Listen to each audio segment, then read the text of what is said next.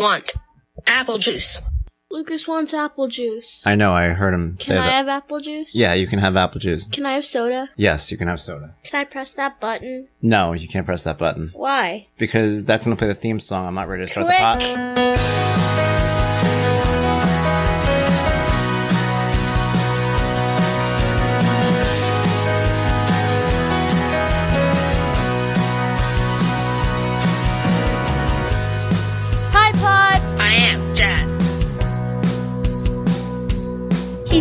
Hi, Dad.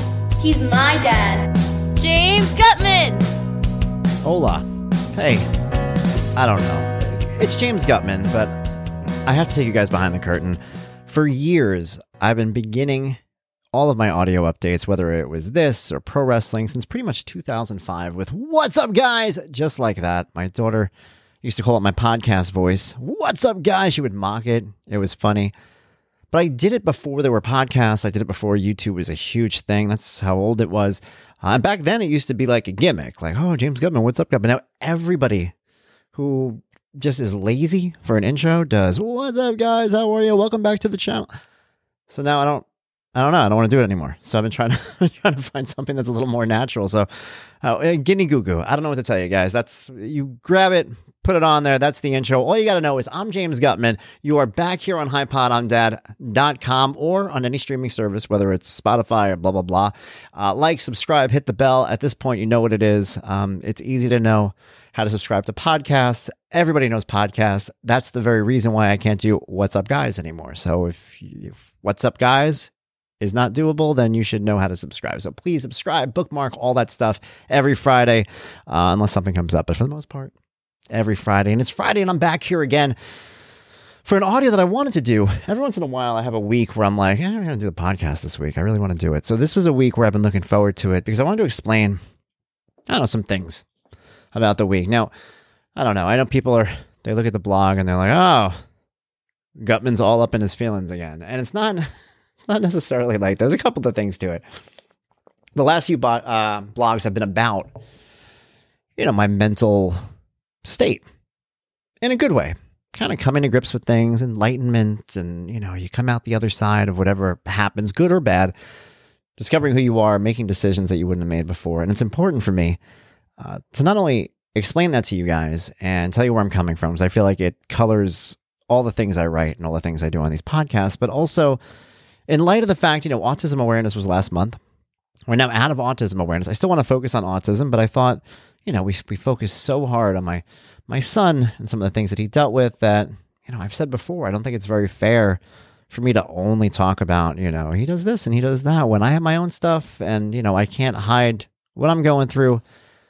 And I've been going through some good stuff. It's been it's been good. It hasn't been bad. And that's one of the things I wanted to point out because I had people ask me about some of the the stuff that I posted this week. And there was one in particular that I know may have come off um I don't know, negative, self-deprecating. And it was called My Son's Autism Advocate Makes Mistakes. And it was about, spoiler alert, me being his autism advocate and well, making mistakes. And I like writing these, and I'll tell you why. I find that people people can relate, not necessarily to self-deprecation, but they can relate to things where I'm self-aware of some of the pitfalls that I have. And I have pitfalls, man. I'm not I'm not some guru of, you know, positivity. I'm not I was gonna say the Dalai Lama, but then I don't know, he wanted that kid to suck his tongue. Did you see that? That was weird. So I'm I'm not gonna use that one as a reference, but I'm not on another level. I'm just me, right? So I will sit there, and this is how sometimes I beat myself up. I will sit there and I will write an article giving everyone this advice and coming off like this enlightened, you know, kind of kind of thing. And I will I will then turn around and do the exact opposite of what I've written because a lot of times it's easier to tell you guys, hey, this is what you're supposed to do. And in my head, I'll be like, oh, this is what I'm supposed to do. And all these things I'm supposed to do. And then I will go out, and whether it's out of desperation, whether it's out of fear, whether it's out of anything, I I react. And it's the same reason why you react. That's why I'm writing these blogs. That's why it helps people. I put these out there. People go, "Hey, this is this really related to me." Well, you know what? It related to me too because I'm I struggle with the same things everybody else struggles. I don't want to wind up in a place worse than I was yesterday. So what we do is we push forward and we try to we try to find our place. We try to find home. I told people I've been looking for home my whole life, trying to find where it is, what it is. And I think I'm trying to figure it out. I'm trying to build it around me, you know? I want it to be, I don't know, like Daniel LaRusso, home is where you hang your hat. I always hated that from the movie. Obscure quote, I'm sorry, but from the Karate Kid. Pops in my head every once in a while. Um, home is, for me, where I feel most comfortable. And lately, I've been feeling very comfortable in my own home. I've been feeling comfortable with myself. I've been feeling comfortable with not having to always fill my time with something. And that has been an issue for a while. And I think it goes back, you know, I've talked about when I was married and um, I found myself secluded from people, sitting in a, a basement office even working, I worked outside the house once. People always say, well, maybe you should work outside the house. And I have worked outside the house before, but 2016, I worked outside the house. I was in the exact thing. I was in this basement office with no windows. It was worse than my thing. And I had people around me, but we were all separated by dividers. I was alone outside. Sometimes you can be surrounded by more people than you've ever had around you and still feel alone. And there are definitely times that I've had that, right? So, this article that I wrote about the mistakes I made related to that. And it related to the errors in judgment personally that I've made and how seeing that and recognizing that and understanding that and the kind of thing where as time goes on, you move on from relationships, you move on from people in your life, and you turn around and you look back on the time that you spent with them and you go, What was I doing? Who was that guy? What was I searching for? Validation or understanding? I chase sometimes things that I don't even want anymore. I don't understand that one at all. I will sit there and, and, and talk to somebody and in my head try to get things to a better place when a little voice in my head is like, you don't, you don't even want this. And I know, and here's the sick part. Are you ready for the sick part? The sick part is sometimes I know full well that even if I get my way and that person's like, yeah, all right, cool. It's, it's like, you know, we'll be friends, we'll hang out, whatever it is. I'm going to be bored of it in a week.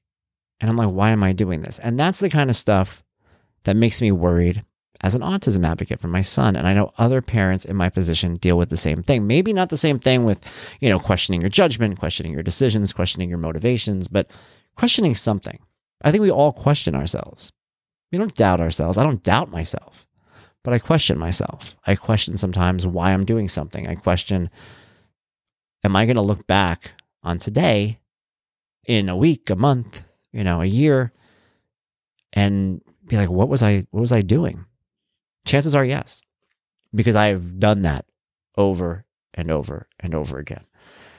Um, however, when it comes to Lucas, when it comes to my daughter, I have the utmost faith that I'm going to do the right thing by them. And I'll tell you why that is. During times of doubt for myself, and I've I've put myself in boxes. I've allowed other people to put me in boxes. I've had people that I care about speak to me in unthinkable ways, just terrible stuff. What always amazed me was that if I got into something with a stranger on the street, at a bar, at whatever, I have definitely been confrontational. I have stood up for myself. I if it's a stranger, we got an issue. But when it's a loved one, when it's somebody that I care about, when it's somebody I think cares about me, treating me that way, it's sometimes hard for me to differentiate why it's happening because a little voice in my head is like, yo, you did this.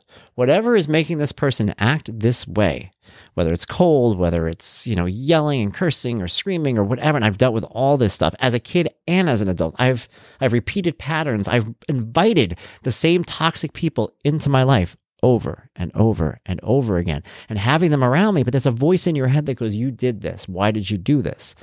And knowing all this to be true and knowing that I do this, it makes me wonder if I can do right by my kids. And the reason why I know I can is because in those times of doubt, one of the tricks that I've used is to say to myself, What would I do if someone was treating my daughter this way? What would I do if someone was treating my son this way? And I try to put it like that because for some reason, when it comes to my kids, I look at them as, I don't say better than me, but I, I look at them on a different place than where I am, you know? So if somebody were to talk to my daughter the way that somebody maybe talked to me a couple of months ago, I would be mad. I would be upset. If my daughter was in a situation similar to something that I was in with some of these toxic people, I would want her out. And I remembered that. And that has affected me. And that is one of the reasons why I'm making these changes in my life that maybe I wouldn't have made before. Things that keep you in the same place. It's hard to stay in the same place, but it's comfortable to stay in the same place. And sometimes you could move on to something else and still be in the same place. Same people, just different names, different faces, different ways of delivering some of the painful things they do. And that's why I don't doubt that I can help my son. And that's why I don't doubt that I can help my daughter. And that's why every single time I feel confident in the decisions I make. I'm proud of what they are. And this past week, man, I had to make some decisions about my son and his future in schooling and things like that. And I can do it firmly. And I can know that I did the right thing. And it's been helpful, man. My my ex-wife and I we work together on these things, and that's the other thing too. Real quick, I mean, I don't ever talk about my ex-wife on here because I don't I don't want to do that. I don't want to ever have it come off like I might be saying something negative. But when it comes to our kids, I'm very lucky that I can work with her on these things because it means a lot to me and it means a lot to her. And that's something that I think anybody listening to this, if you're divorced, if you're out of a situation, do whatever you can to at least have that type of relationship where you could do right by your kids because it's the most important thing to do. So that I felt better about. All that being said, those who read the blog on Wednesday, one of those things about that blog, that whole I make mistakes, people think I load them up with inside stuff little hidden messages to people. And I might, I don't know. Sometimes I do, but I, I, don't do it in the sense of like trying to get to people. It's just my life. And these are examples. But it's not written about anybody. This is one of those blogs where I know after I write it, I'm like, there's going to be 10 people who all think this is about them. They're going to pick apart things that I said or references I made. And to be honest with you, it's about none of them. And it's about all of them. It's about everything in my life and how it affects me. So, yeah, I don't know. It always makes me, it always makes me kind of laugh when people like, that was about me. It's like, man, look, part of it. If I'm talking about, about how I react to negative situations and you think you're a negative situation in my life, yeah, maybe, maybe you played a role in making it happen. But that one specifically was not about one person. And I know right now, pardon my language, there's like a handful of people who are like, bullshit. All right, cool. whatever. It's about you. I wrote you a thousand songs, and here's your final one. Okay, so whatever you want it to be, it is what it is. Uh, I'm just glad I could put it out there, and I'm glad that I could find some positivity in it. That's the big lesson from this podcast, from that blog, and from every single thing I do on here. There is a silver lining to every single thing that happens in your life if you learn from it, if you could take something from it, if you can come out the other side better than you went in, like I said at the beginning. That's my goal. Hopefully, that's your goal too and that's what I do. Guys, thank you for listening to me today. Thank you for supporting the podcast. Thank you for being a part of everything. I appreciate it. Until next Friday, James Guttman saying, Be well. Bye, pod.